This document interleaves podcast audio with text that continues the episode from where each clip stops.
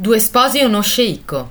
I due sposi del film di Fellini, lo sceicco bianco, alloggiano a Roma all'albergo Tre Fiori, in via Sistina, il cui interno fu girato in realtà nell'hotel Ginevra di via della Vite. Qui Ivan Cavalli, lo sposo, racconta ai parenti che la sposina Wanda è in camera per un malessere, ma in realtà non è lì. Lei sta cercando lo sceicco bianco.